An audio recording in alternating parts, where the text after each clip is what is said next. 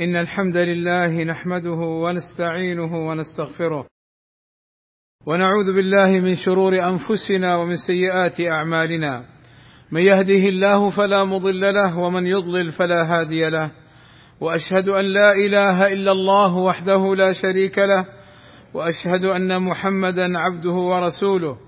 يا أيها الذين آمنوا اتقوا الله حق تقاته.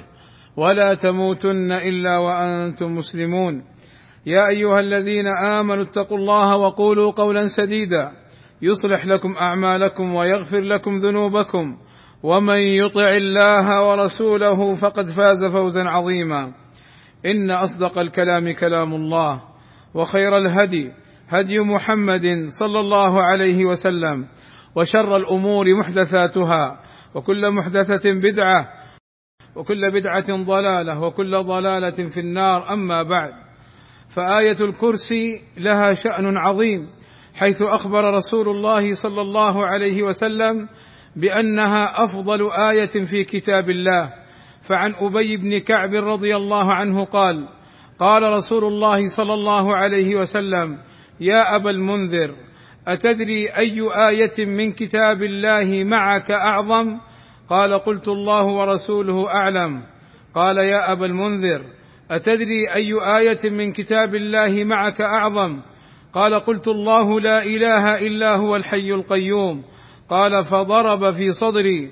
وقال والله ليهنك العلم أبا المنذر. وأخبر صلى الله عليه وسلم أن سورة البقرة فيها اسم الله الأعظم حيث قال عليه الصلاة والسلام اسم الله الأعظم في سور من القرآن ثلاث. في البقرة وآل عمران وطه. قال بعض أهل العلم هو قوله الحي القيوم وهي في آية الكرسي ومن قرأ آية الكرسي بعد كل صلاة دخل الجنة. قال صلى الله عليه وسلم من قرأ آية الكرسي في دبر كل صلاة لم يحل بينه وبين دخول الجنة إلا الموت يعني لم يكن بينه وبين دخول الجنة إلا أن يموت. وجاء في حديث أبي هريرة رضي الله عنه حين أتاه الشيطان فآذاه فأمسكه فقال له الشيطان إذا أويت إلى فراشك فاقرأ آية الكرسي من أولها حتى تختم الآية. الله لا إله إلا هو الحي القيوم. وقال لي أي قال الشيطان لأبي هريرة لن يزال عليك من الله حافظ ولا يقربك شيطان حتى تصبح وكانوا أحرص شيء على الخير. فقال صلى الله عليه وسلم أما إنه صدقك وهو كذوب ذاك الشيطان الذي يكلمك منذ ثلاث. قال أهل العلم هذه الآية مشتمله على أمور عظيمة جليلة. فقوله تعالى الله لا إله إلا هو إخبار بأنه المتفرد بالإلهية. لجميع الخلائق فلا معبود بحق سواه فهو الإله المستحق لجميع أنواع العبادة والطاعة وعبادة ما سواه باطلة لكون ما سوى الله مخلوقا ناقصا مدبرا فقيرا فقيرا من جميع الوجوه فلم يستحق شيئا من أنواع العبادة. وقوله الحي القيوم أي الحي في نفسه الذي لا يموت ابدا فله الحياة الكاملة. والقيوم هو الذي قام بنفسه وقام بغيره فجميع الموجودات مفتقرة إليه وهو غني عنها ولا قوام لها بدون أمره وقوله لا تأخذه سنة ولا نوم السنة أي النعاس فلا يعتريه سبحانه وتعالى نقص ولا غفلة ولا ذهول عن خلقه ولا نوم. قال صلى الله عليه وسلم إن الله لا ينام. ولا ينبغي له أن ينام. وقوله له ما في السماوات وما في الأرض أي هو المالك وما سواه مملوك وهو الخالق الرازق المدبر وغيره مخلوق مرزوق مدبر. لا يملك لنفسه ولا لغيره مثقال ذرة في السماوات ولا في الأرض. وقوله من ذا الذي يشفع عنده إلا بإذنه أي لا أحد يشفع عنده بدون إذنه.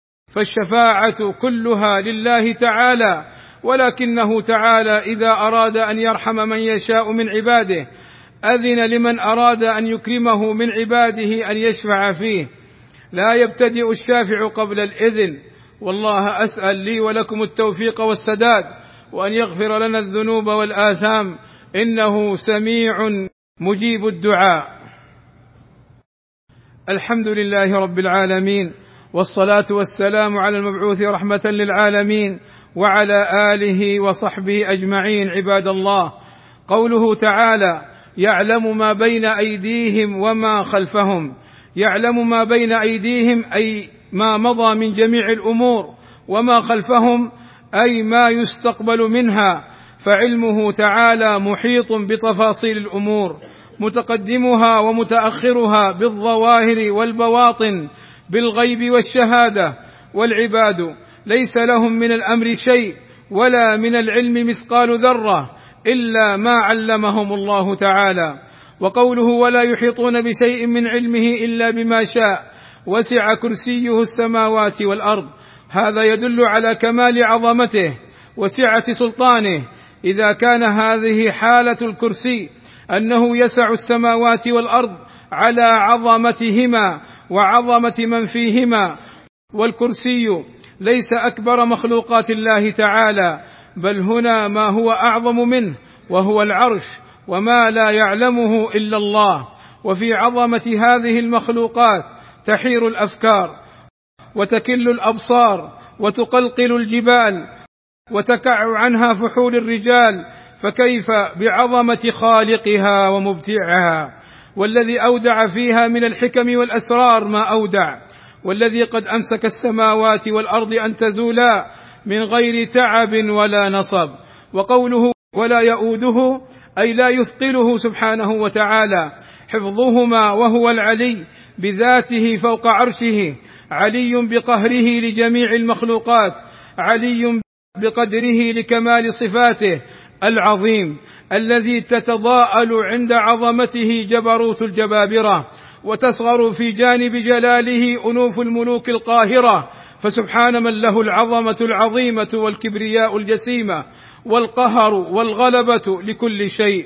فقد اشتملت هذه الآية على توحيد الإلهية وتوحيد الربوبية وتوحيد الأسماء والصفات وعلى إحاطة ملكه وإحاطة علمه وسعة سلطانه وجلاله ومجده وعظمته وكبريائه وعلوه على جميع مخلوقاته فهذه الآية بمفردها عقيدة في أسماء الله وصفاته متضمنة لجميع الأسماء الحسنى والصفات العلى فحافظوا على قراءتها بعد كل صلاة وعند النوم وتدبروا معانيها العظيمة.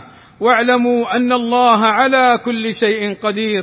عباد الله إن الله وملائكته يصلون على النبي.